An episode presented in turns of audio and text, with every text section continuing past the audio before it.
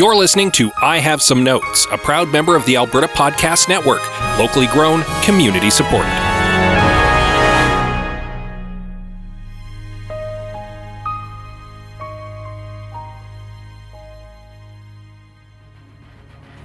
Hey Greg, I have a pitch for the final installment of the final trilogy of Star Wars. Oh, sweet. What do you have for me? Well, it's it's not really a pitch for me per se, rather it's a pitch for some other interested parties. Like who? Well, the loudest segments of the internet, anxious Disney executives who wish they were in the Marvel offices, and the cruel mistress of time. Everyone has some notes.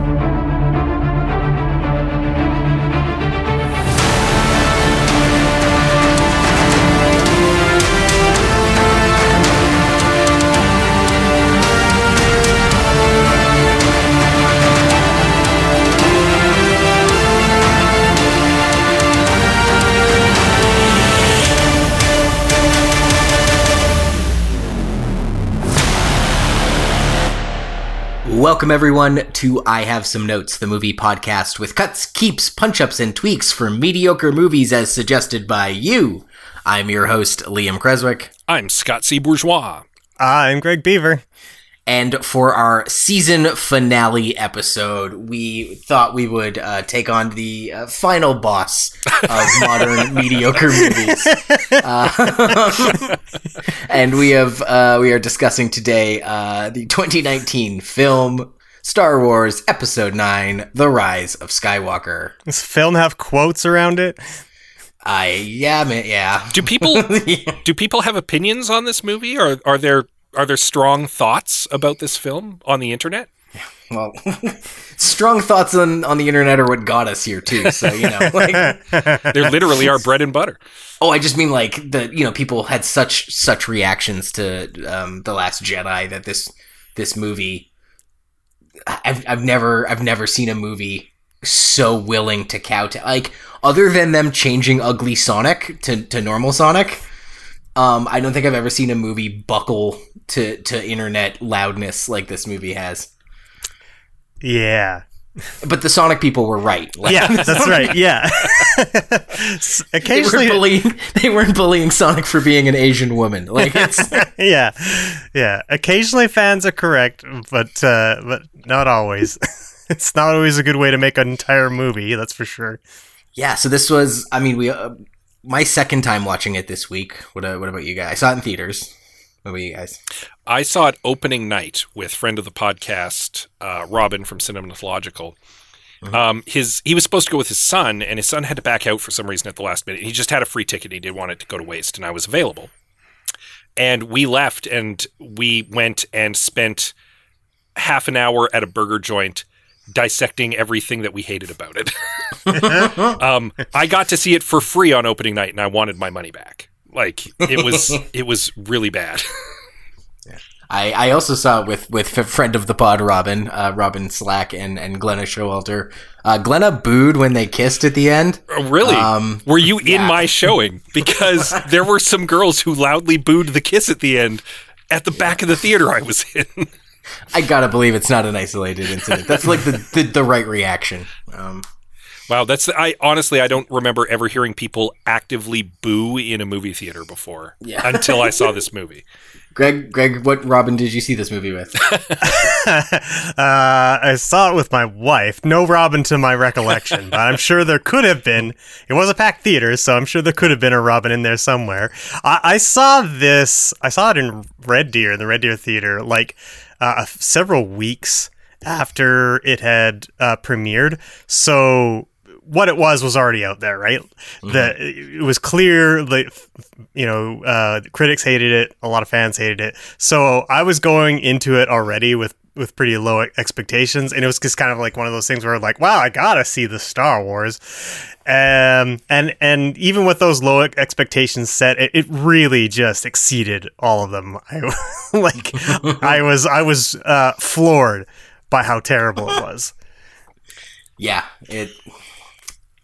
It's we, we were discussing in our group chat. Like I'm often the cynical one who who has a hard time choking down movies like RoboCop 2016 that seem like sort of crash, crap, pardon me, crass commercial cash grabs.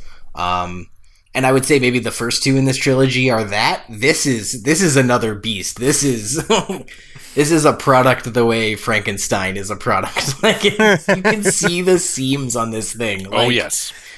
You can see where different parts have been bolted on. I, I I wrote on the ISM Notes Twitter that relative to its position in pulp culture and the level of talent involved in its production, this is the worst movie ever made. right? Yeah, considering how many people's time it wasted, like talented people's time it squandered. Well, and yeah, people, like I people who legitimately are now like, I'm never going to do another Star Wars movie. Like they had that bad a time with it. like David Weiss and and and, and, and Benioff of Game of Thrones had to be, feel relieved after Yeah. Like, after Star Wars came out. Like, yeah, like wow, at least we're only the second worst botched franchise of all time. I, I love that comparison um as like you know people who can't stick the landing in the in the zero hour. But i the thing that baffles me with this one is that this came out christmas 2019 and the mandalorian first season was dropping like either just before just after or even this might have come out midway through the season. I don't quite remember.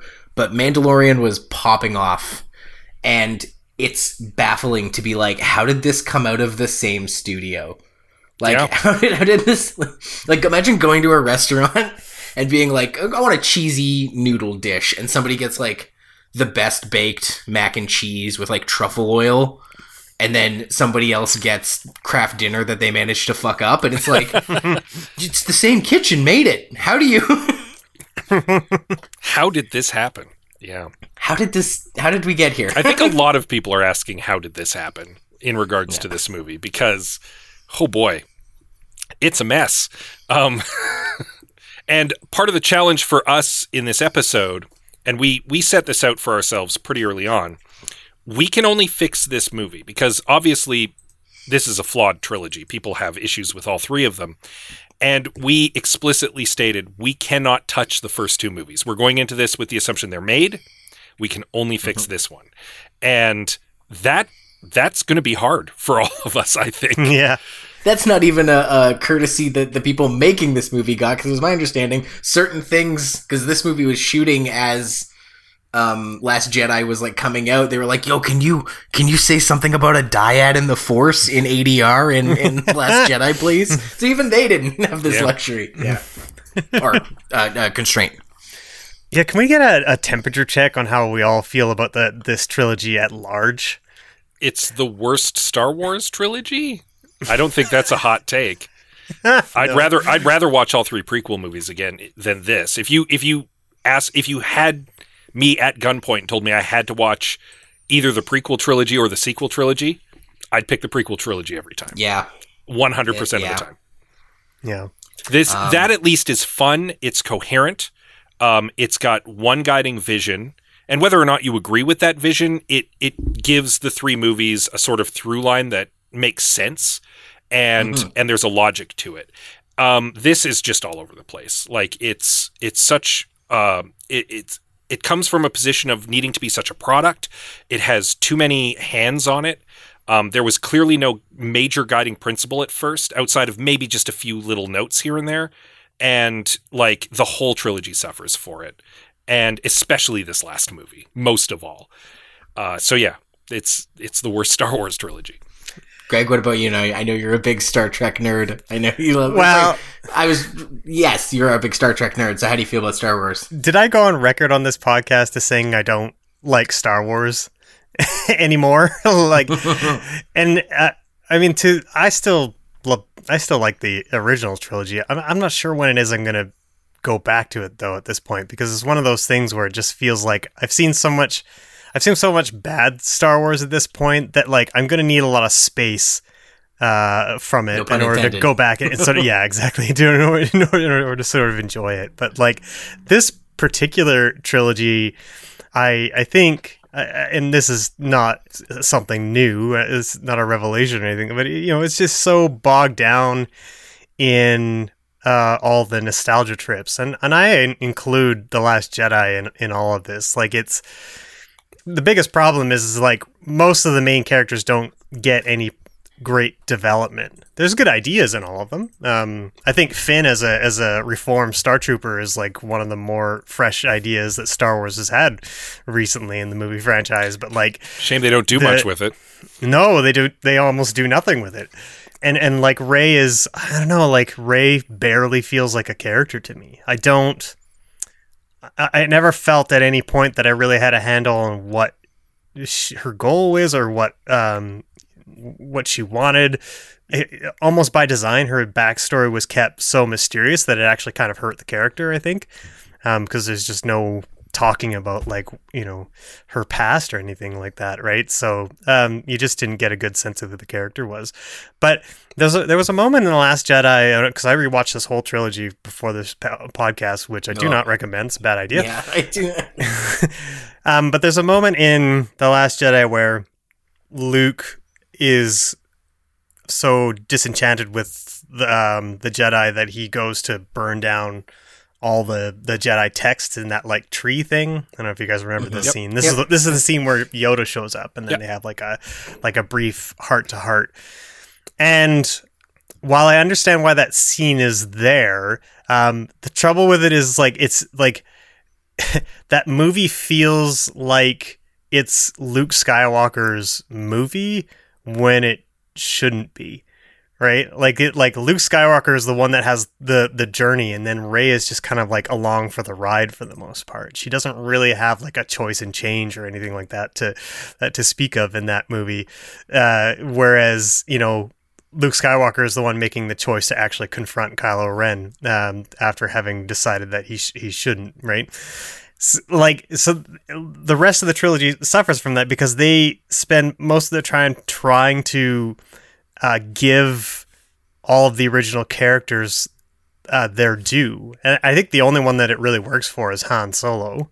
Um, the rest of them, and obviously, I mean, Carrie Fisher doesn't work for Leia because uh, she unfortunately passed away uh, before they could complete the film. So I'm sure The Rise of Skywalker really suffers from that because I understand that uh, the last movie was supposed to be Leia's movie. But again, like it's so weird that that's what they wanted to do. Like this is going to be Han's that's- movie, then Luke's movie, and then like, but what about the new characters that you interjected?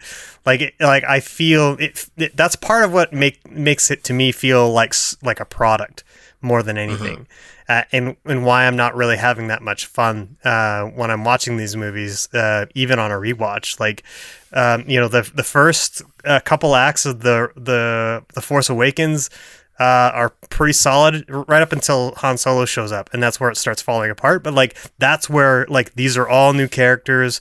You're having fun being introduced to them. They have a lot of the same sort of beats that you're used to in Star Wars and stuff like that. So it feels like fresh and but familiar as well. Like it, like you're waiting to see what's going to happen, and then the nostalgia trip shows up, and that after Han shows up, that fucking doesn't stop until uh, the biggest uh, nostalgia orgy I've ever seen comes at the Rise of Skywalker. So yeah, like I just like it. It just. It, it's his own worst enemy. Um, like the it's it's like the franchise sort of started eating itself by the end. Yeah, I, I think that's a, a good point. Just about how they these aren't these are supposed to be about the new characters, but they're really about these old characters, and they. I mean, I guess the prequels kind of do that, and it's like setting up. It's like, oh, we're gonna set up where they all come from, and then it's like, why wouldn't the the the, the follow up sequel be like, well, let's put them all to bed now? Um, Yeah, like I to a certain extent I get it, but like I don't know, it it's just like their story ended. And the biggest Yeah. problem with this to me with this trilogy is like I never under really understood where the for, first order came from, right? It's never explained. Like, No, so much like- else. But but because it do, because they don't even really touch on the the transition, it feels like the journey of the characters in in the original trilogy was all for nothing.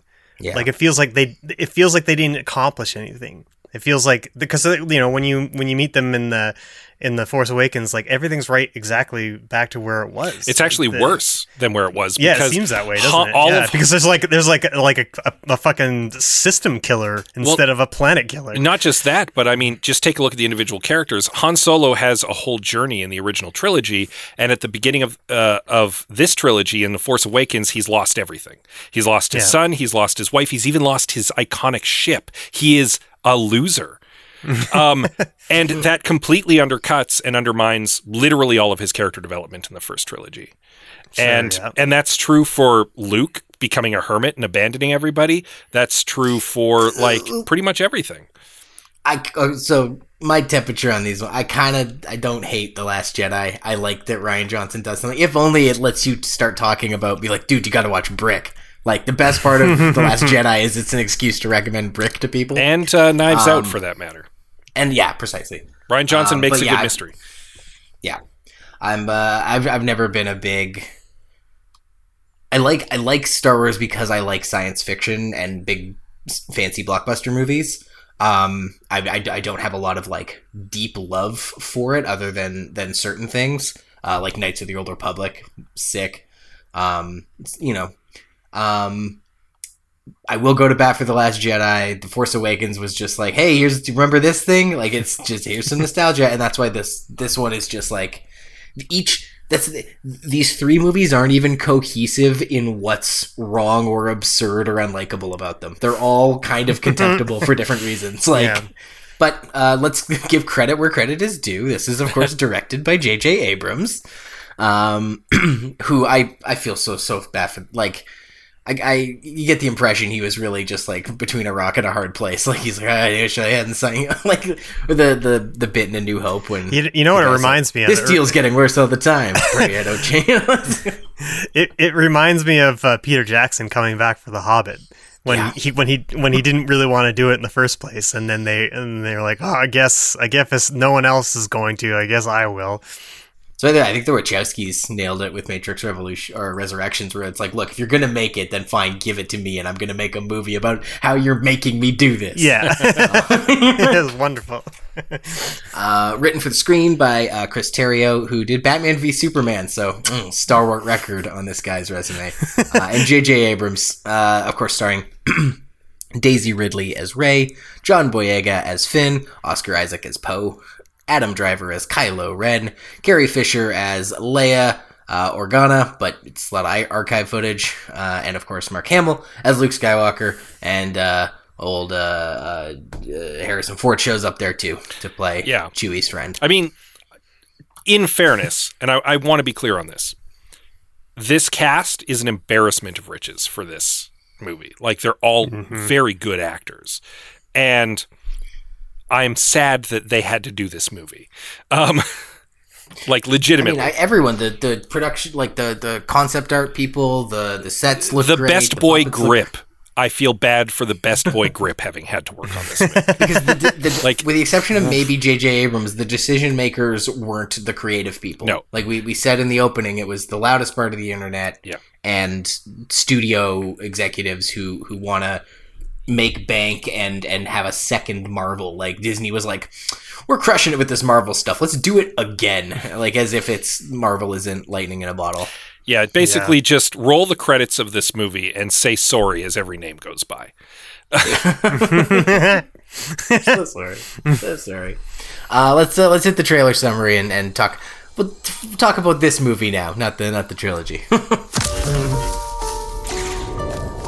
It's an instinct.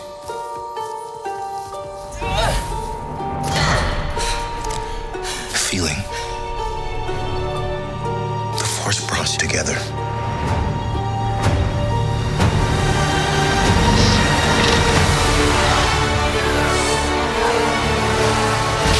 Long have I waited. And now you're coming together.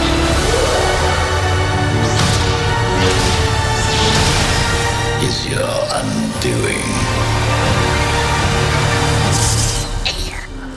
What, uh, what are you doing there, 3PO?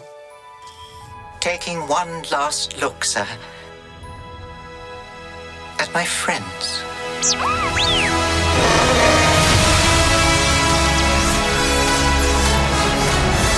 Confronting fear is the destiny of a Jedi.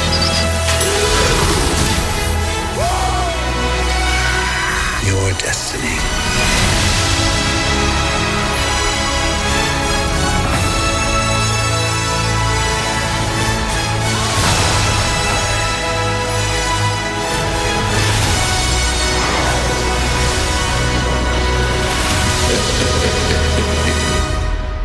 The Force will be with you.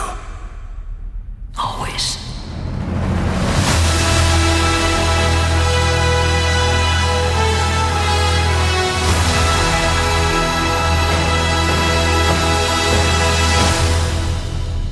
Kylo Ren has found a map. A map to Luke Skywalker at last? No, a map to Emperor Palpatine, who's back somehow. Why is this galaxy seemingly full of maps that lead to specific people? I don't know, the Force did it probably. Anyway, Palpatine bids Ren to go find Rey and kill her. Meantime, Poe and Finn report Palpy's return to Rey, who discovers another map to him in Luke Skywalker's notes. But before they can find that map, they need to find a knife, because the knife has where the map is written on it, you see. Are you following? Are you on the edge of your seat yet? What wild map adventures are going to happen next? A bunch of stuff happens, including the reveal that Rey is a Palpatine, and they finally get to read the stupid knife, and it says the map is on the Death Star. Remember the Death Star? In this movie, it is. The stage is set for Kylo and Rey to fight on the ruins of nostalgia. Kylo dies, Rey heals him, Han Solo briefly comes back, Rey and Kylo go fight Palpatine with the help of Lando Calrissian, and Disney makes a billion dollars. Did you guys did you guys play Fortnite? Nope. Nope. Did you guys like? Did you guys like Fortnite? um, yeah. The the let's start at the start of this one. The, the fact that they chose the to origin reveal- tale. like it, it's a it, it would be a very questionable choice to have Emperor Palpatine come back for this movie for no reason and with no explanation. It's it, it- that in a vacuum is absurd. But the fact that it was revealed in Fortnite is it just tickles me. It just makes it it, it just shows the the absurd like it it absolutely if there was ever a doubt this movie was made by executives with with so many other interests at heart specifically dollar sign based interests that there's no no creative person who cared about Star Wars would let that happen that way you know what i mean um, and the other thing with the Star Wars that I that I or with the Star Wars with the Fortnite bit that I love, um, uh, my brother, uh, uh, very doesn't not a big movie guy, very knowledgeable about like music, big video game lore. Follow his Twitch channel, playthrough crew. He like he's he's got his stuff that he's a deep nerd on, but he's not a big movie guy. He saw this flick and he's like, I don't know, man, it was a fun space adventure. What do you, what do you I like? Ate some popcorn, went to the movies. Who cares? I was trying to explain to him why he should feel like this movie was actively trying to insult his intelligence. Wouldn't buy it. Was like, don't. I had a good time at the movies. Don't ruin this for me. Fast forward to Christmas, uh, 2019. Um, the Return of the Jedi happens to be on television. We happen to be in the third act, and we happen to see the scene where Emperor Palpatine gets thrown into a hole and the Death Star is blown up. And I was like, Andrew, the next time we hear from this character is in Fortnite. like he's he, we just watched him blow up. He's gonna show up in Fortnite next, canonically, and he's like, "Okay, I, I'm beginning to see your point." I I mean, yeah, like I like I like I like to say that like you know like any way that you experience art and enjoy art um, is is valid, and and if you if you watch this movie and you enjoyed this movie, uh, God love you. Um, but I do not understand you. Like, yeah. Is this movie Yeah, I- I- art or is this movie just product? And I realize that's me saying this instead of Liam, who's usually the person who says this. and I'm gonna say what you should say to me whenever I try to pull this shit on like complaining about RoboCop 2016 or whatever. Artistic people worked on it Yes. At the direction of people who are serving many masters. Uh, and in the case of something like RoboCop, it was like some movie execs wanted a bankable name in a movie theater for a certain quarter. great. In the case of this, it's like they're catering to like weird fan nerds on the internet who have strong feelings about how much time Kelly Marie Tran gets to be on screen and like you know all just like there's there- dollars like you remember this was promoted on bananas this movie like you could go to a grocery store buy bananas and you were informed that there's a new Star Wars movie on the banana sticker. Like it like it's the whole it's it goes beyond product. It's just like a, a money hose Yeah, I have a, I have a really broad definition of art. Like, I, like I, I think product is art, and art is product, regardless of like how you feel about it. Is it like is, the, is there's the difference is like is it good or bad art, and that's like you know whatever whatever. Like I consider like road signs art because like when you when it you have to design a sign design, that people read and and can see clearly and all that kind of stuff. Like, there's artistry that goes into it, like, however little it is. It's some of it. Um, but yeah, like you know, there's there's a, there's a certain point where that really starts to like the the art product sort of like it's like a gradient, right? It- like yeah, this like very you know, this is I- I probably I heavily a on gradient on the RoboCop one and Yeah. I believe it is the difference between El Topo and the Paw Patrol movie. Those are the two extremes of the thing. Yeah, I mean, uh, like, I mean, if we're starting at the start, let's let's just start with the opening crawl, which is which is immediately where I felt The like everything, uh, yeah, where everything goes wrong almost right off the bat. I mean, I, I like, I don't, I never. I, I, this movie suffers from not only is it a technically poorly made film, uh, which is shocking. Uh, again, like I said off the top, with with all the the talent involved, um, but it, it it is also a film that is full of terrible ideas. Uh, from the multiple uh, map MacGuffins, um, which was driving me absolutely insane because it was dumb in the fucking uh, Force Awakens. I did not like the map to to Luke Skywalker. Why do people have maps to that are pointing to? I don't get that. Um, and and for some reason, J.B.J. Abrams was like, "Nah, I'm going to do it a bunch." Uh, what, what else am I thinking? Like uh, uh, for bad ideas, uh, all the you know all the fake out deaths, uh, injecting at the last minute some depth for for Poe Dameron as, a, as like he, he you know he's a he's a spice trader something or other before, which you know has nothing to do with anything. He did like there's nothing nothing comes of that and there's it doesn't actually add any depth to his character because Well- it doesn't inform anything that he does. Uh, Here's and- the thing: it's like they were trying to set him up for an arc in this movie, but it's it's done at the end of like Act One, and then he has Mm-hmm. nothing else. No. so the at least they give him an arc that finishes at some point in the movie they don't just leave fit like Finn Yeah. gets left hanging yeah, Finn keeps no keeps telling Rey he has something to tell her and never does.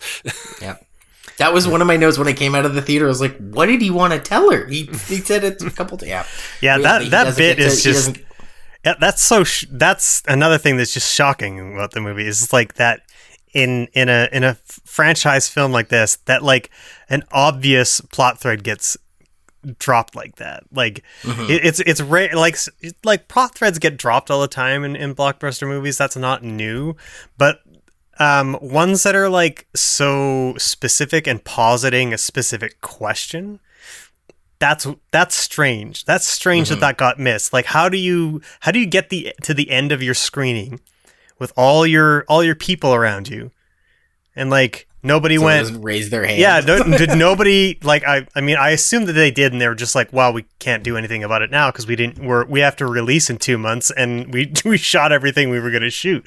Is that's my guess what happened? yeah. This, this like, movie is audacious in what it thinks it can get away with. Like, Yeah. So yeah, trafficking in bad ideas and then just made very technically poorly, which is uh, just it it's a disaster. I would rather watch The Room over and over again because Yeah. that is far more interesting. this was exhausting. this movie really does inspire like a cinema sin style like a list of multiple specific grievances anybody paying half the amount of attention would have like like i don't like that sort of cinema sin style of criticism no. but truly like bullet point list here on rise of skywalker like It's hard fake out deaths the yeah it's hard to even talk about uh, the plot because like if uh, like when when you sit down and think about it for a while, it really just feels like um, a bunch of um, almost. I mean, they are related, but it, like the way that they're pl- the way that they play out, they feel like a bunch of unrelated scenes because everything happens so fast. Well, not just that, everything's contrived. Yeah, Like mm-hmm. they happen to go to the place where they happen to run into the ship, but they don't need to get to the ship because they happen to run into the thing they needed on the ship after they happen to fall into the exact specific cave. And they happen to end up on the planet that happens to have the Death Star, and the knife happens to point at the exact spot on the Death Star. Like mm-hmm. it's it's complete it, everything is a coincidence in this movie. There's no there's no cause, there's no consequences, it's nothing. It's just stuff just happens. Yeah, that it really. Yeah, it's that's, that's a good way to put it. Nothing, nothing is set up or paid off. No, no, that's exactly right. There is no setup and there is no payoff. It's just stuff happens. Okay, so I got to ask then, before we go any farther, um, what did we like about this movie? ha, And I'm gonna say Babu Frick before anybody else gets to. ah, He only he's only composited into the final battle because Steven Spielberg walked out of that theater at, in the initial test screening and went, "What happened to that little puppet?" because his planet was exploded. He probably died. Um, but nobody can die in Yeah. this movie. It's all fake outs. Ex- unless you're unless you're Carrie Fisher, unfortunately, because she really did die. So this actually might be a hot take. Here's something I really liked, and every other person I've seen discussing this movie has called it one of the contrivances you were mentioning, and perhaps one of the most egregious contrivances. Whereas I was like, this is actually, I thought it was very endearing and funny both times I watched this movie. I like that C3PO can translate it, but he's not allowed to say it. I was like, that's actually really funny and clever. I always thought that was a, a neat twist where he's like, oh, I can tell you, but I'm just not allowed yeah. to. Because this whole thing throughout the all the entire series of movies is that he he's able to speak any language, and then just Yeah. like yeah, when they when they need him to do his job, this this one time when it's the most important, he can't. So yeah, I can see yeah. that. I actually I will give a straight up kudos to C3PO in this movie. I think he might be the best character in the film. He gets a great arc. He has a gets, great you arc, he, and he makes a noble sacrifice. And unfortunately, it get, he gets the legs cut out of that when he just fake out death. Just another fake out death for C3PO. But uh, but overall, he has a great arc in the movie. He's probably the standout character. I mean, great for Anthony Daniels, I guess.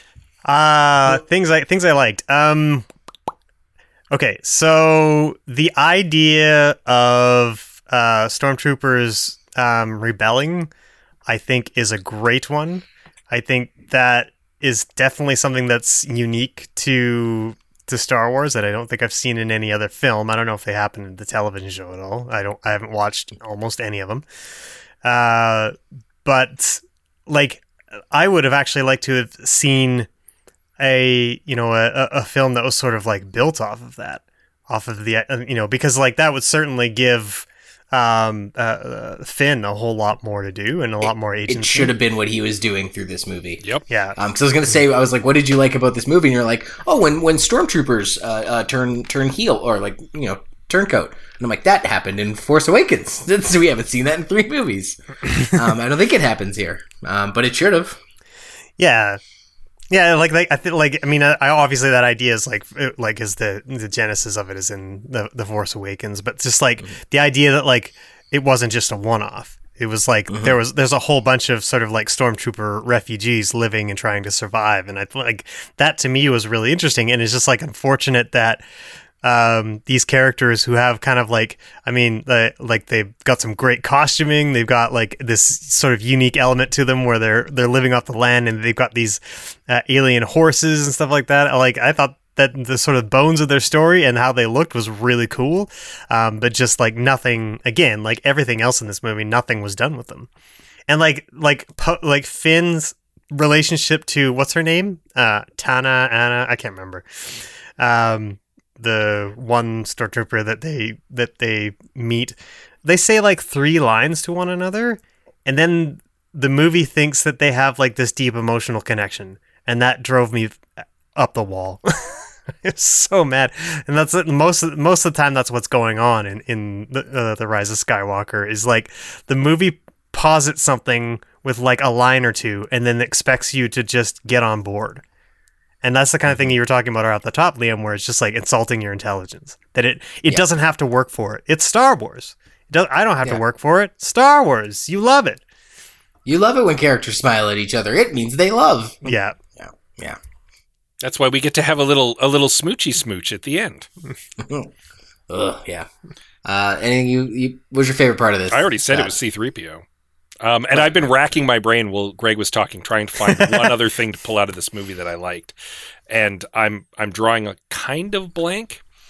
so yeah one of the one of the things i think that's tricky with with this one is because everyone has such big opinions on it um and the uh, the uh, problems are so manied and obvious and glaring it's it's kind of hard to come with something like new to point out about it that hasn't already been said um so with those two things in mind of some hot new ideas and everyone's got some opinions uh, i say we head over to the second half now talk about what we got for this, and oh boy, did our listeners chime in as well. So we want to Yeah. make, make time for that.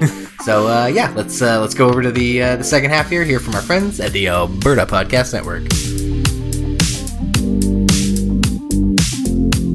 With Pod Power, our sponsors are making it possible to amplify the voices of Albertans and Alberta podcasters. This episode, the Edmonton Community Foundation is helping us give a Pod Power shout out to Your Forest. Your Forest is a podcast about the natural world. Hear stories about the environment, renewable resources, conservation, forestry, hunting, fishing, and more. This is a podcast for those who cannot live without the joys and wonders of all things wild. Find Your Forest wherever you get your podcast or at yourforestpodcast.com. That's yourforestpodcast.com. Looking for a way to give back? ATB Cares makes it easy for all Albertans to support the causes they care about. Donate to your favorite charity through ATB Cares, and ATB will match 20% of every dollar donated to eligible Alberta charities.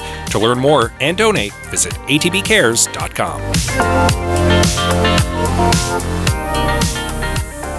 Welcome back to I Have Some Notes. We are discussing Rise of Skywalker, uh, and we, we got fixes. Uh, it, it seemed daunting at first, but as I was watching it, I was like, there's there's elements here that definitely, with hindsight, we can fix. All right. Well, I'll I'll go first with the most obvious one. This is super low hanging fruit. Get rid of Palpatine. he bringing in a brand new villain, literally out of the blue. Uh, it's commented on. One of Poe's lines is is actually "Sigh somehow Palpatine returned." Like The dead speak. yeah, that it, it's so out of the blue, it's so out of left field, and it's so late in the project that it's it's like glaring and it's problematic and it derails so much. And it's side and, and once again, it was like we were talking about before, how all of the new characters feel sidelined in these movies. Well, now we've also sidelined the main villain, Kylo Ren, and we've introduced an, a new bigger bad. Yeah, Um, gotta get the yeah. so get rid of him. You don't need Palpatine in the film. You double in on Kylo, who in the previous films has two times now rejected redemption. He's all in on being a bad guy. Let him be the bad guy. He's got General Hux point. there as a secondary villain. You you could bring back Captain Phasma. She fell into a pit. That doesn't kill anybody in Star Wars. You you have you have your big evil triumvirate. Have them be the big bads in the final movie and build around that and build around the idea that for the that in this movie the bad guy doesn't want redemption. He wants to be a bad guy. It's his deliberate That's it. choice. And and there you go. You've got a villain. That I love that. I hadn't even thought about the fact because I, I I didn't rewatch Force Awakens before watching this, but I did rewatch Last Jedi, and yeah, he he re- he gets his chance multiple multiple times, especially because I think the plan was to have Leia be the catalyst for that. Well, if Carrie Fisher died, that's like the universe telling you, like, don't let he. No one is gonna save this guy. He doesn't want to be saved. He wants to be Darth Vader. He's made his choice and now he has to deal with the consequences of it, which is he gets beaten by the good guys. dude i can i okay i i think you you are that is how you do it if you cut palpatine entirely uh, i love that insight if you have to keep palpatine if palpatine has to show up in the movie. If Kathleen Kennedy is holding a gun to your head saying Palpatine is in this movie, she's like look we already told the kids on fortnite. It's gonna happen. Um if you have to keep i can still i love all of that um to motivate like it actually his like being all in on being a bad guy um, bolsters my pitch for how you keep Palpatine in this. Um, you don't tell us right at the start, like in the title crawl, and then within the first 15, 20 minutes of the movie, he is standing face to face Yeah. with Palpatine. Um, and Palpatine's like, "Go kill Rey, and I'll give you everything." And he goes, "Okay, Matt." Like, he doesn't say master, but he's like, "Okay, I'll I'll do your bidding." And it's like there's no surprise. Like, the, they they it is in the title crawl. They waste no time telling you that Palpatine is back, and that could have been a fun reveal. And so, how I see it building is you start with um, start with uh, Kylo looking for some Sith MacGuffin. This movie has like 15 MacGuffins. I want to cut it down to two or three. So throughout my pitch, I'm gonna I'm gonna be saying like some fucking MacGuffin. I don't care. Um, um, he's looking for some Sith MacGuffin because he's hearing these voices in his head. He can't tell if it's Vader. He can't tell if it's something else. He can't tell if it's you know um, Snoke. uh, Snoke, right? He's hearing these voices and he's looking for this MacGuffin.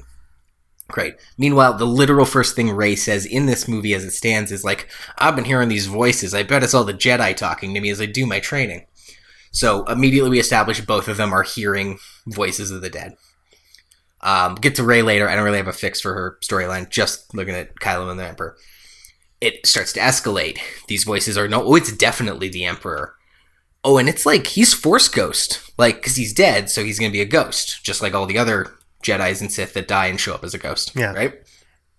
Now we got him hanging over his shoulder as a ghost, really just being like, "You're you're evil and you love it." And he's like, "Ooh, yeah, I'm evil and I love it." Maybe he's even like showing up like Luke did in Last Jedi, where he's like ma- almost manifesting himself. hmm Um, and that's where we learned that that um, Pryde guy um, is also taking orders from a Pal- like Palpatine, but like he's not force sensitive. How is he getting? How's he getting communications? Um, from like it's one thing for Kylo to be getting it, but how's this Pryde guy getting it? Right? Um, yada yada yada. The, the main thing um, Palpatine is goading him into doing is like bring Ray to Exegol. Here's here's how you get there. Doesn't need to be. I'll tell you. Bring her to me. I want you both here because she's my granddaughter, and you're t- gonna rule together. She's gonna turn. I'll help you get her to turn. Get both of you here. Uh, and then Kylo turns around and is like, Rey, you like goads her. Um, doesn't even say like you gotta come with me. Is like tries to piss her off, tries to make her angry, tries to get the hate to flow through her, and she takes the bait and follows him to Exegol. Leaves the resistance behind because there's an early line where Poe is like, "We needed you out there. Where were you?" That never really gets picked up again. So she she cuts and runs to go to Exegol with him. The rest of it can kind of play out the same.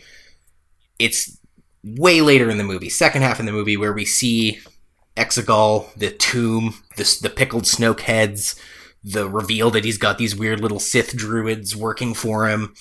Um, and he's not dead. He's like low key, like he is in the movie. Just basically the same thing we see uh, Kylo show up to, but it's way later, and it's Rey and Kylo's first time there together. And Palpatine has kind of been playing everybody, and he wants Rey and one of the MacGuffins that Kylo is chasing because he needs it for his plan. He needs Rey and some MacGuffin. And he's like, Kylo, I don't need you. Fuck you. You're out of here. Don't need you. And that's when he goes to redemption, when he's finally like, I'm never going to get to be the biggest, baddest guy. I guess I'll listen to my mom. So that's Kylo. Um, sorry if I'm rambling, but there's a lot of stakes to it Sure.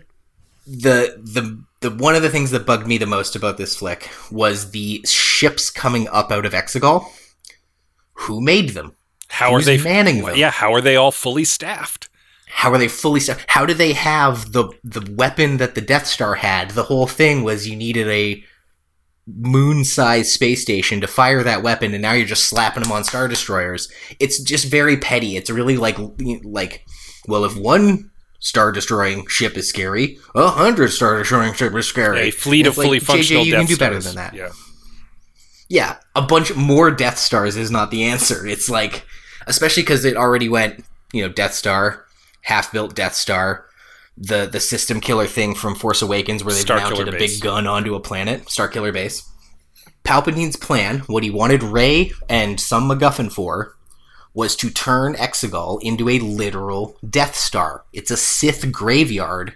He is going to get so jacked up on Force juice that he is going to be able to blast Force lightning, not out of his creepy little fingers, but into the galaxy the way the planet destroying laser did of the Death Star. He is going to turn Exegol into a big fuck you laser, just like every other movie, but it's not a, a mechanical space laser. It's just Sith evil magic energy ripping out of the planet in lightning bolts. Um, and then if you need a space battle, you use the First Order. Um, I have more, but I kind of feel like I've been rambling. So that's the main, the I, the the the like, the hundred Exegol star destroyers with planet-killing weapons on them was absurd. Having uh, what's his name show up in the first five minutes, absurd. You just move it all later, and you turn Exegol into a Death Star, necromantic energy, ripping lightning through space. Interesting. Um. Okay. So, uh, I the the way I was thinking about how Palpatine might work is in in service of uh, the other idea I wanted to uh, implement, which was the idea of um, a big stormtrooper rebellion. Mhm. Now, part of this idea for me is kind of about um, Star Wars is like the, the culture of Star Wars and its sort of weird relationship with fascism, you know, Mhm. because you know the, the the Empire is a fascist dictatorship, and like Yeah. Darth Vader is, for all intents and purposes, he's Hitler, right? He's he's the guy that went out and slaughtered a religious minority in the canon of this series, Mhm. right? And you know, in, in the in the sort of space that we live in now, with with you know fascism sort of on the rise, it's just I'm looking for something to be uplifting and hopeful uh, about, you know, uh, you know, being able to to counter uh, that threat. And um, you know the the idea of of of stormtroopers turning on the empire is really sort of like speaks to I think some, something that we're sort of like feeling right now. Um, and I think it also can be kind of in service of Rey's character because um, you know a, a, a group of people who are you know they aren't um, their past and they aren't their present. They are who they're what they want to do in the future like who who they want to you know who they aspire to be kind of thing. And and that can work for Rey as well because she you know if she's going to have kind of like a turn to to the dark side um, where she does some sort of like heinous things in the beginning of this movie you know then you're you're able to marry her plot along with these um, uh, rebel uh, Sure. stormtroopers kind of thing and I also like the idea of because you touched on it how J.J. Abrams wanted to like blow up everything, and I I hate that. Um, I I think part I think what I think what really made like The Empire Strikes Back um, a really interesting movie is like the the stakes did not go up; they they contracted. Right? Mhm. It was a much more uh, intimate threat. Um, and you know, obviously culminating in the in the revolution that like Darth Vader was Luke's father and stuff like that, right? Like it's a very it was a very personal uh, uh, threat. It's sort of like an existential one, and bringing bringing the stakes down a little bit, I think actually would help serve uh, the character's journey a lot more, rather than just like oh they're gonna blow up entire systems. Uh, I didn't like the idea that they blew up an entire system in the in the Force Awakens. I think it was stupid, but yeah, I digress. Um, one of the listeners had a, a really good point that, like, in the Last Jedi, um, technically, you could you could make the argument that both the Empire's fleet as well as the Resistance fleet were destroyed, right? Mhm. So now, like, you could make the argument that they could be sort of like on equal footing with maybe the Resistance not not quite as powerful as the as the Empire, but like that to me makes it more interesting. Like like they they they're both both of those parties are in need of uh, a, a boost to help each other get over one another, right? Uh, and then you've got the tension within the First Order where they're where they're having to deal also with you know all these defectors and things like that and i think that just sort of like that that kind of makes a really interesting uh shrinking the stakes down like that and like and and having the empire or the first order have to fight with itself as well as trying to get one over the resistance. I think that, Yeah. that makes for a much more interesting movie to me. Um, I obviously haven't fleshed out how those plots work, but just I like can, those are the I can tell you because I want to go back, like, Okay. reflect on my thing. You have the fact that essentially Pryde and inadvertently Kylo, like from all perspectives, Kylo, um, are help gonna help build this new Death Star, this new lightning planet Exegol, and that's maybe the bridge too far. Maybe that's the like, okay, we're already on the back foot. There's already you know some you know some of us having secret meetings with the emperor. Some of us aren't. We're we're fighting amongst ourselves. The stormtroopers are rebelling. Phasma's dead so she doesn't have control over them.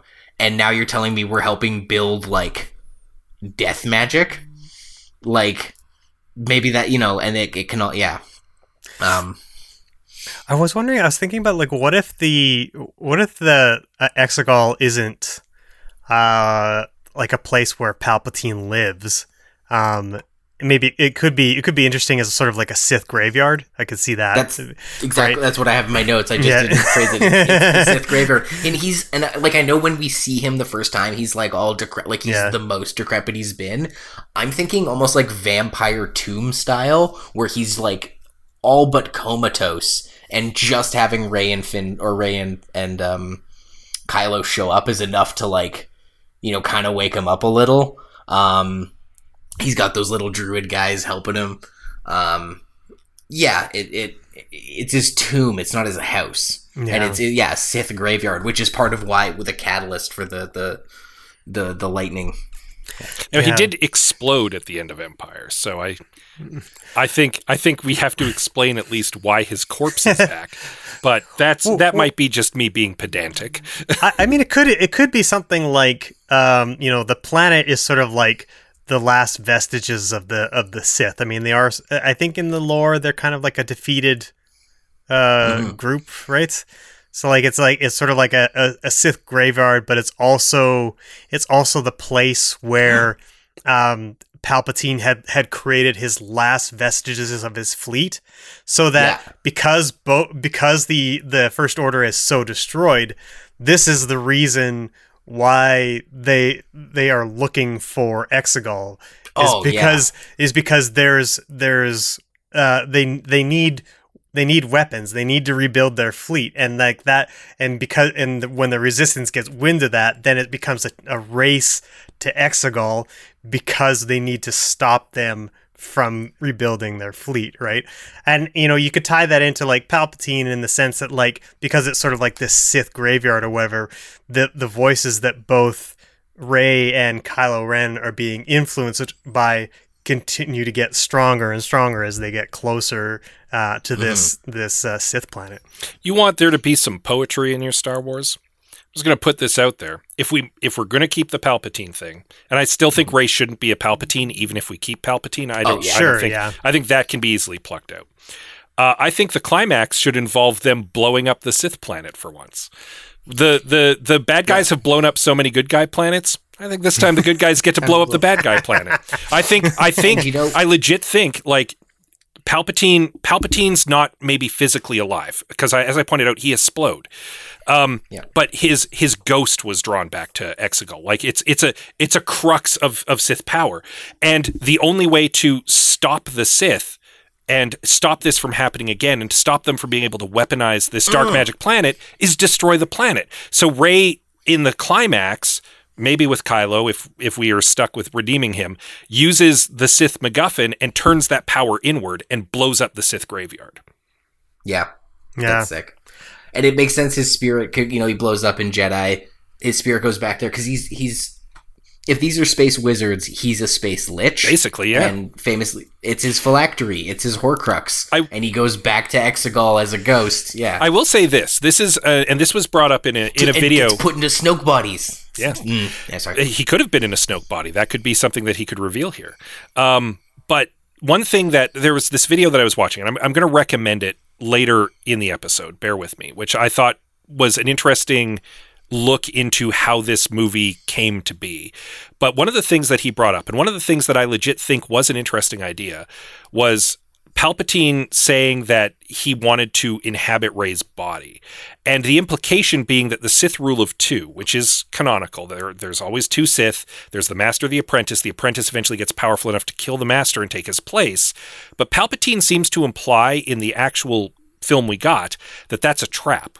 That every time the Apprentice gets powerful enough, he kills the Master, and the Master's ghost possesses the apprentice and he becomes more powerful in that way. So it's one Sith who's been like populating throughout and was Palpatine and would have become Vader um, and is now looking to become Rey.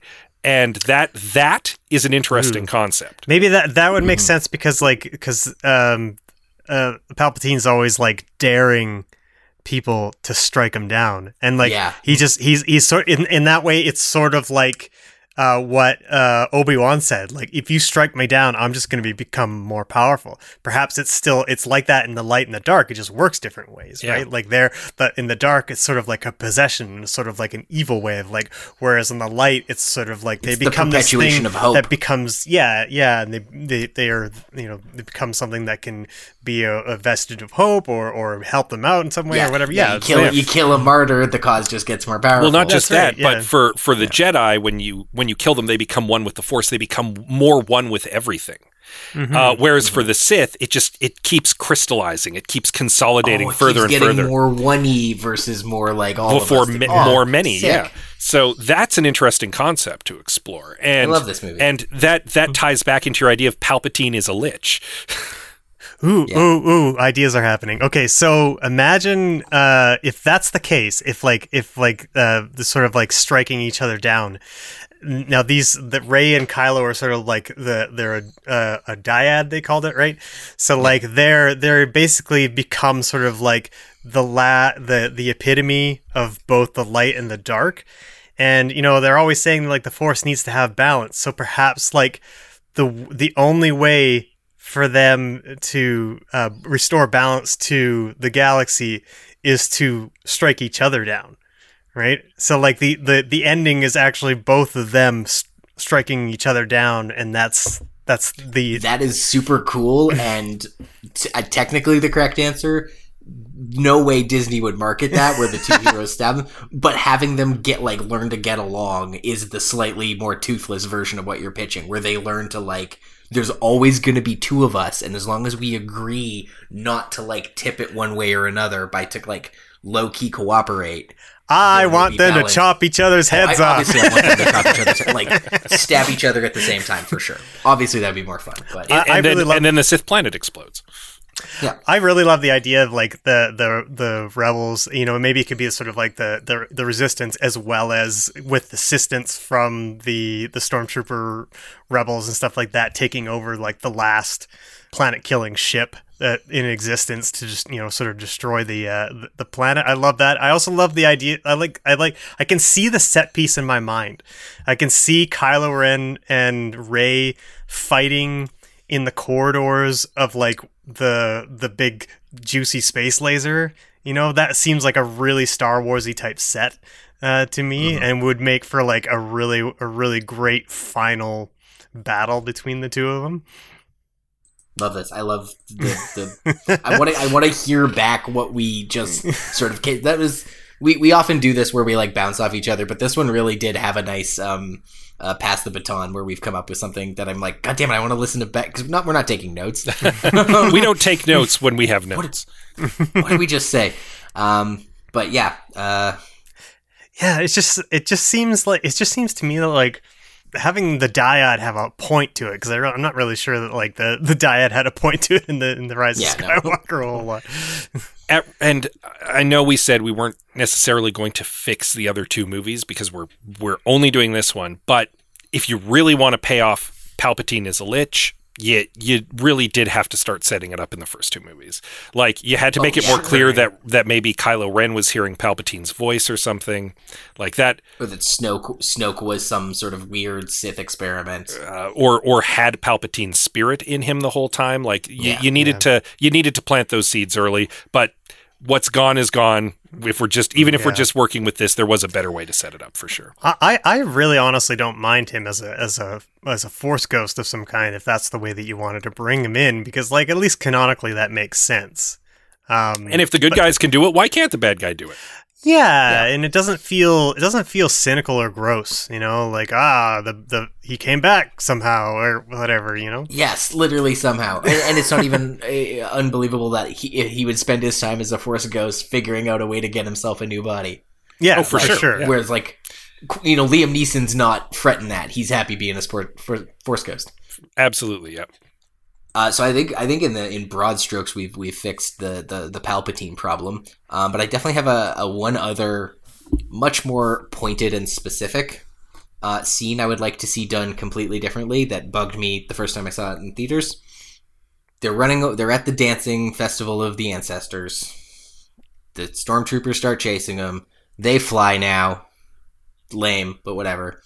And then they end in a uh, quicksand pit that then drops them into just some caves Mm-hmm. um, under the quicksand, um, which is weird. and then where they land is more or less exactly where um, the the the speeder bike they were looking for is. Like, so they find the knife or whatever. They You you want to hear about weird?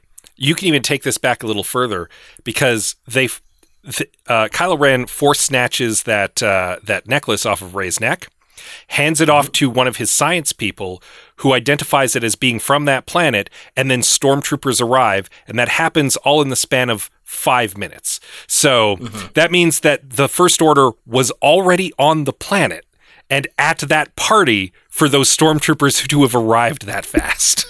yeah. Yeah, it's a lot of a lot of convenience, but I, I was really chapped by the fact that the thing they were looking for happened to be at the bottom of the quicksand pit they fell into. By accident, yes. by accident in a planet full, what I have to assume is full of quicksand. so my sim- my simple fix for this is is I got two. Take your pick. One, the quicksand is not stationary; it's flowing. It's the, this planet has quicksand rivers that will suck you under like a riptide and take you to like one central. Um, what I, I'm like not a a quicksand ocean. a quicksand ocean, right? Um, or takes you to some caves where it peters out and spits everything out at these caves.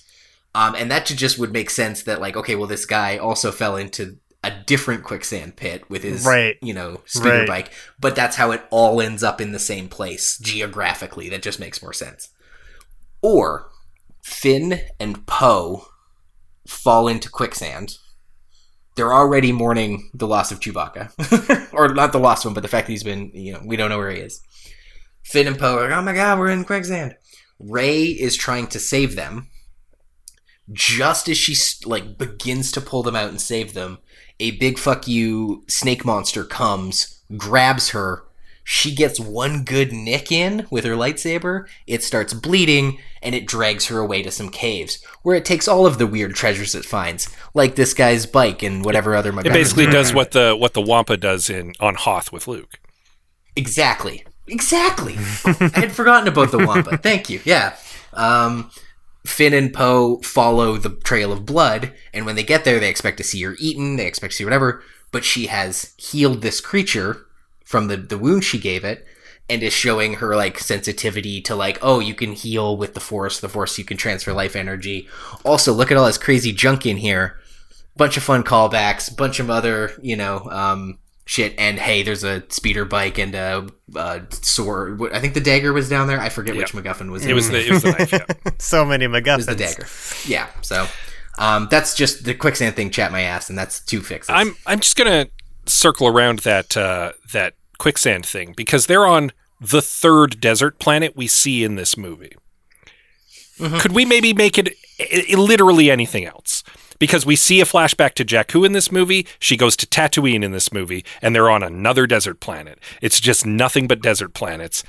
Give us a different biome, please. It could have been a swamp. It could have been. Uh, it could have been forests. Hoth? It could have been. A, f- it could have been an ice field. It could have been an ocean. It could have been literally anything other than the third desert planet we see in this movie. But this one is hoodoos and little elephant people, so it's different. Haven't seen a savannah planet. Give me a savannah Yeah, planet. yeah, yeah, yeah. Could it have been on um Gungan? Could it have been like or, Or whatever the planet Yeah, Jar sure, Jar why not? is? Bring back Naboo. right. Gun- Gungan's yeah. Why not? put That's where Naboo. Palpatine comes from. Give us some Naboo, sure. Yeah. Explore Yeah. explore his background if you're going to bring it back. I forgot Palpatine's from Naboo. Yeah, there you go. It all Good old Sheev Palpatine, um before we jump into our uh uh, uh the quicksand that is our listener quick- comments. Yeah. listener comments. Any other any other fixes, gang? Now I think we we took a I'm, good I'm crack sure at I've it. got tons, but like, yeah, I think I think uh, I'm pretty happy with how it all worked out, the way that all came together. So, I mean, obviously, Yeah. it's not it, we don't have uh, we don't necessarily have a, a straight pitch, but I think a lot of the ideas that were being tossed around were were pretty solid. yeah, we we broad strokes fixed some of the the major problems. Uh, yeah, I Mm-hmm. think that like I mean, there's there's enough bones there that you could start pecking away at like. Um, you know, with, with the broad strokes, but also you want like just and, some themes, some themes of redemption, and Mm-hmm. some themes, you know. So like, yeah, there, I, I think that's that would be good enough to sort of start building off of it, um, because what what is there is is terrible. Yeah. and we only I mean we only have so much Yeah, of our oh, listeners' yeah. precious time. We can't we don't have time to get into uh, a horse led charge for a stationary homing beacon or Yeah. a control beacon. Like you know, horses on the side of a spaceship. Yeah, it Um, makes sense. Uh, but of course, we have all of your listener comments. Oh boy, did you have thoughts as well? And we are grateful and glad uh, that you contributed to them, and we get to share them with everybody now. Yeah, Uh, just when we- F- FYI, um, we often try to fit in every listener comment, but we got so many this time that it has been truncated a little, especially in places where people maybe were saying the same things as others. So if you don't hear your note, our apologies. This is one of those rare times where we just had we it would have been a whole podcast of just listener notes. Yeah, mm-hmm. easily. Uh, when we do solicit them, even if we don't read yours today, we do want you to, to hit us with them. So follow us uh, uh, at I have some notes on Facebook and at I have some notes on Twitter, and then I have some notes pod on Instagram. Let's get into it. Tack says there's not enough time to consolidate a list. If I skip lunch breaks, I can probably get you a 10k dissertation by the end of the 10k word dis- dissertation by the end of the week, but it would not be comprehensive and would only bring up an Ewoks Battle of Endor level of quality. um, so to that end, Attack did eventually write uh, uh, some thoughts, and we we uh, quite like them. Want you to read them too, so we will link to those in the show notes. But yeah, there's there's lots. Of, no Ewoks in this movie. Speaking Oh, There no, was. there are For absolutely. Yeah. Yeah. Sorry, th- at the end they wave at the sky. I want meaning, meaningful Ewok action. More Gungans, more Ewoks. No Hutts. No Hutts. Yeah. That was the, All the fun one ones. that was that was the one area they showed restraint. Okay, hang on. This just no Twi'leks, no um uh whatever Greedo, Greedo is. A Rodian? Um a what? Rodian? A Rodian? I'm that kind Wait. of nerd, yes. no, but that's a weirdly it's light on civilian al- aliens this movie. Yeah, and a lot of what they do, really through this entire trilogy, with the exception of a, a very small handful, it's all new aliens. You don't really see aliens from either the original or prequel trilogy. It's just let's let's make up something new. And on the one hand, it makes the galaxy feel bigger, but it also it it makes it feel less cohesive, if that makes sense. Mm-hmm. Because you don't, it. I'm used to seeing kind of the same background characters, and I don't really see any of them in this movie. It's like we're in a different corner Yeah, of like the galaxy, completely divorced from what happened before. Yeah. Yeah, there's no there's no like tavern scene to really be like, look at all these weird aliens in one place. Like Kijimi barely has that. Yeah, Yeah, you're not there long enough to really get a sense of who lives there at all. I mean, but then also if we're there, Yeah. Babu Frick lives there, and frankly, I want a whole movie of Babu Frick. So, um, So, oh, I love him. And then also, Babu Frick adorable, and then Baby Yoda. In the same way Mandalorian steals this movie's thunder, Baby Yoda steals all of Babu Frick's thunder. Yep, sure does. Uh, Munzie says, I mean, spend less time apologizing for Last Jedi and more time being a movie. Is that too broad? No, it's I would agree. pointed. Yeah. Yeah, I mean, I, I think that's definitely a failure of the of the trilogy as a whole. Is that they they definitely feel like um, angry responses to one another in some ways. So Yeah.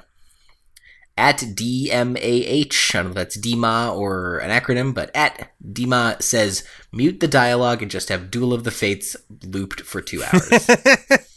Bum, bum, bum, uh, it is the most baller tune I think out of all the Star Wars tunes. I don't think it would help it make more sense. Okay. It might make it more enjoyable though. It's a complete non sequitur, but I need to share it. Um, you know how like when you you, you have the same password for things, uh, and you get pretty good at typing it, like even better than you are at regular typing. You can kind of bang your password out pretty quickly, muscle memory. One of the ones I use is a five letter word uh, twice, like two times in a row. And when I type it, it goes click, click, click, click, click, click, click, click, click, click. And every time I type that password, I hear Duel of the Fates because it's like one, two, three, five letters, one, two, three, five letters. Uh, if you want that password, send me your best phishing email. Who knows what you'll catch? Uh, Nathan Martin says, uh, have a plan at the beginning. Even if it's just a skeleton, know where your three main characters are going from the beginning of the trilogy. Uh, there are a lot of fun parts in this movie, but it's the only movie where our three main characters are together. Are there fun parts in this movie, Nathan? Are there? They, Scott, they fly now. Oh, it, yeah, fair. Somehow, Palpatine has returned. like here's a uh, this is nathan continuing like here's a question that has nothing to do with this movie but it's indicative of how these movies were made. In force awaken finn helps poe escape the bad guys at the beginning. Their tie fighter crashes on not tatooine. Where does poe go? Finn gets up finds poe's jacket but where's poe? He just magically shows up in the next wing later. I'm gonna shut up now. Now, Nathan, you've fallen into the trap of trying to fix a different movie than the movie we're fixing. and this was the trap that we were worried we were going to fall into. We were going to end up trying to fix the whole trilogy. No, we're just fixing this movie. Well, I think his point stands because a lot of that is is in this movie. Like a That's lot of fair. the flaws from uh, the Force Awakens are magnified tenfold in the Rise of Skywalker. For just sure, like a lot, yeah, just like um, you know, uh, plot threads just going a mile a minute because that does happen in the Force Awakens. It just like it happens right before they go to the whatever it is the the the star killing or system killing planet like all that like once they're making their plans to go and stuff like that that stuff happens really really quickly and a lot of things are introduced dropped really fast and the movie starts falling apart a little bit so you can kind of see the bones of of the failures start in the early in the trilogy I'm, I, I, I might be wrong. Please correct me if I'm wrong. But are there any such sort of unearned contrivances in The Last Jedi? The only one I can think of, and it doesn't even feel that egregious, is they get thrown in the slammer on the um, casino planet, and Benicio del Toro is just there to be like, "Yeah, I can help you." uh yeah no i can't Like- i can't think of like just like things that are like super convenient um I mean, the the blue milk was pretty handy, but I don't think that's the convenient we're looking for. yeah no I, I i think just because they're a lot they're they're much more stationary in where they're at in that movie so like yeah they don't have to they don't meet people by coincidence all that much Yeah. Yeah. I I'm I even watching it a second time, I wasn't quite as good as I remember it, but I think I'm I'm going down as a Last Jedi apologist. I that movie is okay by me. Alan Gould says, "Commit to the overall arc. Episodes four through six, Empire and Sith are evil and bad. Episodes one and three, oh, the Republic and the Jedi weren't that great either. Seven to nine, so what's the balance of the third path?" they Yeah, kill each other they chop each other's heads off Well, especially because the First Order is like, but what if the Empire and the Sith weren't bad and evil? And that's like it's weird and reactionary, but there's no real response to it from the Resistance except I guess we're just the rebellion again. You're Alan makes an interesting point. Like the the last three movies could be about finding a new third path forward, and they're not because they're too wrapped up in, first of all, being more of what already happened, and then second of all, Yeah. being a refutation of that, and then being a refutation of that refutation. Yeah, It, it might be it might be a lot more heady than than what Star where Star Wars is willing to go, but I, I, think that it makes a certain amount of sense to sort of ask the you know because the movie does like the trilogy does ask the question of like how good were the Jedi really, right? Because you know Luke is that's where Luke is in in the Last Jedi where he's he's saying like you know we we lost like we or, or like where did where did the Jedi really get us? You know, they they, They got he us says the Empire. multiple. Yeah, he says multiple times that that the Jedi need to end, right? And that Yeah. you know, and to a certain extent, like the way that we've sort of like come up with the idea for the the film, that's sort of what we've done. Is that the that that the Jedi and the Sith come to an end, and that is what restores pal- balance and peace to the galaxy. or even just the idea that like this the Jedi are the the harbinger they're the party of family values. Like they're the um that they're the word Jedi and the word the light side are synonymous and it's like the Jedi can die the light side of the force will live on. Mhm. yeah. and that's and that's maybe what that balance is right? Like what we're gonna find balance of the force is like it's not about Sith and Jedi. It's about Kylo and Rey light side and dark side. A little bit of both a little bit of gray either killing each other or holding hands and cooperating Mhm. Yeah. Mikey Wood says first of all Rey is a clone that's what her version in Last Jedi was saying she's one of many Mm. Ah, I'm not sick- sure. so so I think if you're reading that scene very literally, then you can maybe pull that out of it.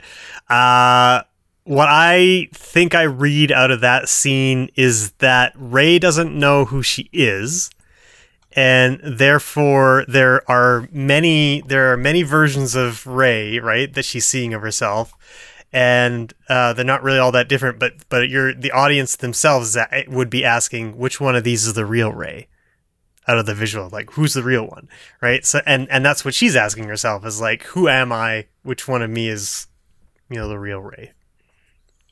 So yeah, I mean, it, I guess like if you want to take it literally, uh, yeah, sure, she she could be a clone. For I mean, that certainly is uh, how reductive and stupid Star Wars has gotten. So yeah, why not? Rey is a clone. I don't know how that Stubbs serves the a clown, serves a Bubba plot in this movie though. Like, Mm. so there's more Reys running around, and now we're what orphan black? Like, I don't, I don't know. Yeah, yeah, yeah. Uh, ben Yendel uh, says what I said at the start. This movie's problems can be really nailed down to bullet point form. so uh, Ben says, "No Poe is a spice runner. No Palpatine. No Rey Palpatine. Have a Sith fleet or a First Order fleet. Choose one. Agreed. Uh, do the Stormtrooper rebellion that's hinted at. Agreed. Have vil- uh, have villain deaths mean something. Hux, Kylo, anybody. No CGI Leia. Uh, better climactic fight choreography and no fake out deaths." I will say with the CGI Leia, I was surprised at, at how well it was pulled off. Um, for as little as she's in the movie, like it, I know they're using archive footage as well, um, but I, I didn't really feel like it hit the uncanny valley. Maybe in the young scene a tiny bit, but they were they did that smart, where they did the flashback and they were fight, they were training with one another, uh, and they did it in the dark so that the so that you can minimize how the, the sort of uncanny valleyness of it, right? So Yeah. Um, I I don't have a problem with a fake out death, especially in a Star Wars movie. The problem is it's way overused in this movie. There's like six of them, and there it you, nothing lingers. Nobody has an opportunity to even really deal with these deaths. Uh, in every case, the person dies or effectively dies, and then within five minutes they're better.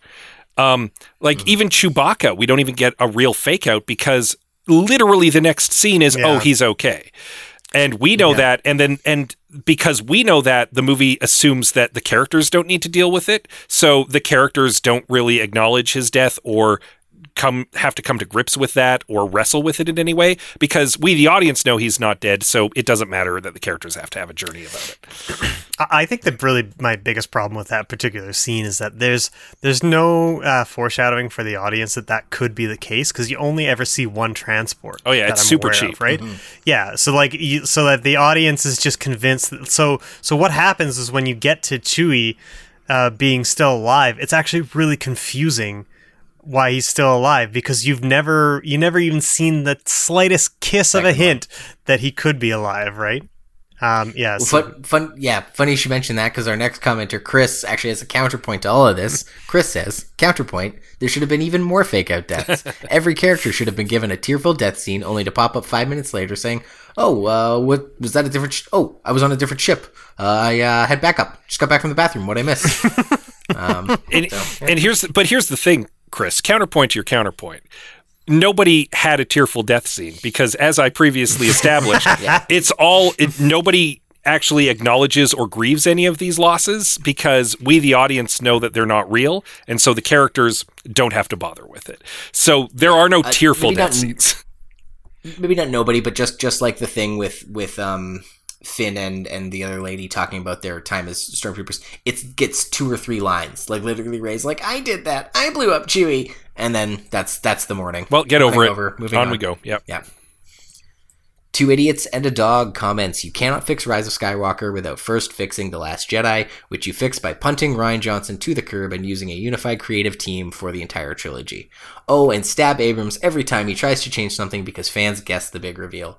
Um, even even if I'm not a Last Jedi apologist, I don't need think we need to kick Rian or stab JJ. Um, Also- it's a very violent pitch.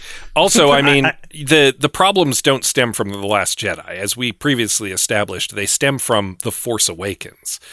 Um, As as Greg was pointing out before, like you can see a lot of these problems germinating there originally. So you you kind of have to start at the very beginning in that case. I do 100% agree. You need a, a unified creative team for the trilogy. They should have stuck with the same director, and they should have stuck with an overarching plan right from the start. Whether that's JJ, whether that's Rian, whether that's somebody else entirely, one guy holding the reins the whole time is better than just randomly popping it off Marvel style because Marvel, at the very least, it's all self-contained stuff. In this case, you're actually trying to tell a unified story. You you can't do that the same. I do have a pitch. Oh, go ahead. Uh, sorry, I was just gonna say that like one of the problems with the Force Awakens is that uh, J.J. Abrams didn't do any didn't do Rian Johnson any favors in terms of like teeing things up for him because they knew that this was going to be a trilogy, and yet he did he just redid A New Hope, which was a standalone movie, right? It's like Yeah. it, you know, it, so you get to see Rey become a of like a full on Jedi essentially by the end of the end of the movie. So like that's gone. Um, you like the uh, They the- blow up Starkiller Base. yeah, the, yeah, they blow up the Starkiller base. They they they do all of that stuff. So like when you get to uh, the the the Last Jedi, it's like okay, well now I've got to make some pretty bold decisions in order to set this trilogy apart because we've just spent. Because like otherwise, what am I going to do? Am I going to make Empire Strikes Back again? Yeah. That's not really ideal. Yeah, and I mean, even, and this might be apocryphal, but I seem to recall that Lucas even said, had he known that he was going to be making sequels of the original Star Wars movie at the time he made it, he might have saved blowing up the Death Star for a second or third movie. He wouldn't have. yeah. He wouldn't have like. He wouldn't have spent that right away because that's the big thing, right? Um, And JJ just does that. he doesn't learn that lesson. He he spends an entire trilogy in one movie, knowing that this was supposed to be a trilogy. Uh, I do have a. If you are going to have three, like JJ, Rian Johnson, and you have a, instead of going back to JJ, bring in a third guy. And I was trying to think, like, who would you bring in who has a good sense of storytelling and a deep love of Star Wars that would want to see it through to the end? And this this might be a hot take, but let Kevin Smith take a crack at it. You want a redemption arc? I bet Kevin Smith would have would have made a better Rise of Skywalker. Yeah, it wouldn't be hard. Well, that's fair. Good point. Yeah. Um, Abrams would have made a better I mean- one if they'd given him a couple more months. We've discovered that Favreau knows how to make a pretty good Star War. yeah. Sure. Maybe give him a trilogy. Jo- don't call Joss Whedon. I, He- I, he- I honestly, he as far as directors go, Gators. like I would, I would love to see like a Denis Villeneuve version of uh, Star Wars. I think that Well, would be You're really just cool. saying that because of Dune. well, I mean, maybe maybe we already got to see it. That's fair. uh, but yeah, like you know, his his aesthetic and style sort of like suits that kind of gritty sci-fi. So, um, I mean, I'm sure he would have made it look absolutely gorgeous at the very least. Uh, we're we're only about halfway through these comments, so we're gonna keep it moving.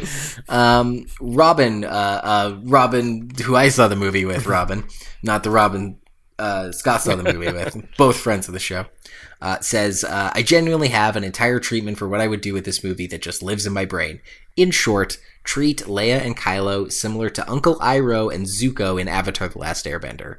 Leia gets captured by the First Order early on and subtle, uh, subtly motivates Kylo's redemption arc while remaining largely unseen by the audience. In the end, Kylo must team up with Rey and the Resistance to break Leia out and res- uh, in a rescue plot that mirrors A New Hope. Meanwhile, Finn gets to actually resolve his arc and lead a stormtrooper uprising. We also explore the relationship, uh, his relationship with Rose, which Poe is jealous of because he's gay as hell in this. As version. well, he should be. Don't be afraid of having a gay character, Star Wars, um, and not just and not just a specifically background, J.J. Abrams. Too, Yeah, and not- like not just a background gay character who has a kiss that you Yeah. can cut out for the Chinese audiences. Yeah. Um, I I will say this. Um, Robin is correct in that Zuko is a great example of a character who rejects redemption, and then still finds redemption. Like he he rejects the call, realizes the mistake, and and makes the turn and has to deal with the consequences of having rejected the turn initially, making it harder for himself. That's actually great a, a great parallel. Uh, taking taking kind of like the Zuko archetype and sticking that on Kylo could work here. Uh, so that's actually really smart, and I kind of like that. A couple more. Um, Can I just uh, say, sort of- just before we move on, uh, like it, I, it bothers me that like uh, J.J. Abrams went to the the trouble of like definitely making Poe straight, or at least by I guess you don't really know, but like it's it's just it like because he kind of there's there, there's kind of stuff in his versions of the um the, of the Star Trek movies that are kind of like that too, where they like all the characters have to have they have to be oogling after a woman of some sort at some point. Um, and it's just kind of like in his in his filmography and it kind of bothers me that it's there. And like especially with the internet going around being like hey just make them just make poe and finn gay. Uh, and and to like straight up just ignore that that call and just to like almost throw it in people's face like now nah, we're not going to do that. Here's here's a lady that he's been with. It it feels petty and cheap and annoying. Like i just i hate that he did that and to cut Kelly Marie Tran out because like we Sure. do listen to some parts of the internet, just not the gay parts. Like Yeah. Yeah. the gay fan fiction. Tumblr, quiet. 4chan will listen. yeah I also um, just uh, as an aside want to point out that it's interesting to me that so many people have mentioned what Greg mentioned, the stormtrooper uprising. Like it's Yeah. such an right obvious there. plot thread and it was not done. It's, it's so amazing that so many people are just like, why wasn't there a stormtrooper uprising? Wasn't that the whole point of Finn? Yeah, I think I should credit like the our listeners because it, they they put that idea in my brain after reading most of their comments. Like, and I like I ge- I think I always kind of liked that idea uh, and was uh, not enamored that it, it wasn't explored at all. But yeah, credit to the listeners on that. Um, so I was gonna say uh, we have another sort of like pitch for how you'd fully fix it, uh, which I love, uh, and I really like this this pitch as well from Dan Brodrib. Uh, says mine would be a commercial disaster, but it would follow up on the path that Last Jedi laid down. Um, with both the First Order and the Resistance in shambles after a space chase that gained nothing but left both factions much, much worse off than when they started, the galaxy profoundly uninterested in yet another round of intergenerational Skywalker on Skywalker violence, uh, attempts to move on. Uh, Kylo, Hux, and the First Order, inexperienced, undisciplined, and desperate to be capital T taken capital S seriously, embark on a lunatic plan so destructive no one in the galaxy believes anyone would be stupid enough to try, and anyone stupid enough to try is surely too stupid to succeed. Uh, that leaves the remains of the resistance as the sole force of opposition, with nothing but a ragtag crew of misfits and a few conveniently placed beloved legacy characters. Rey, Finn, Poe, and Rose, and Rose, like that note, must stop the First Order once and for all. Yeah. It, lo- it's like what you were talking about earlier, like bringing the stakes down a bit, Yeah. like focusing it in a little more. Yeah. I, Instead of going I, bigger. I like small stakes in most of my movies. Um, I just I think it's it's better, for- especially if you want to do some character driven stuff. I think that it just it's just better. I like J.J. Abrams' instinct to like constantly up the stakes. I don't know, like I, I just don't know why filmmakers think of stakes in that way. Like they, it's got to be bigger. Like it, no, it has to be a, it has to have an emotional resonance. That's what the fuck bigger stakes is. The, the emotion has to scale with the size of the blue laser hitting the sky. Yep. Like, yeah. yeah. Uh, Olev Rockney, again, friend of the show, says Axe Palpatine. Snoke turns out to be a 3,400 year old Sith Lich. The big reveal is that Snoke created Anakin and that Anakin was never the chosen one. The person who is actually supposed to bring balance to the Force is Rey. Yeah. yeah I mean, makes that yeah. that's similar to the the Lich thing that we hit upon. Uh, Except in our version, Snoke is just the next iteration of Palpatine, who's now ghosting Yeah. around looking for a new host. Yeah, I'm really liking this idea of the, the, the crystallizing single Sith, and then the yeah. I'm I'm I was uh I'm really pleased we stumbled on that. Uh, Andrew Craig says, "Is do it differently a valid critique? I really liked the new characters and everything. I just wish I looked. I just wish it looked forward and was brave enough to move past the nostalgia. And this is coming from a very nostalgic person into something new. Yeah, I'd be inclined to agree. agree. Uh, carries on. I am not one that really hates the new trilogy, but it's frustrating how there are glimpses of good ideas. The end of Rise of Skywalker attempts to go full circle. It ends where episode three, four. It ends where Roman numerals sometimes will get you. Uh, it ends where episode four starts. There's a cyclical component to the storytelling, good or bad. Resolving that cycle, to me, would mean Vader slash Anakin's family finally becomes free of the past and prophecy, etc. Kylo and Rey both survive and face hopeful futures rather than the cliche we got. Yes, Kylo did terrible things, so did Vader, but he never got the chance to experience real redemption.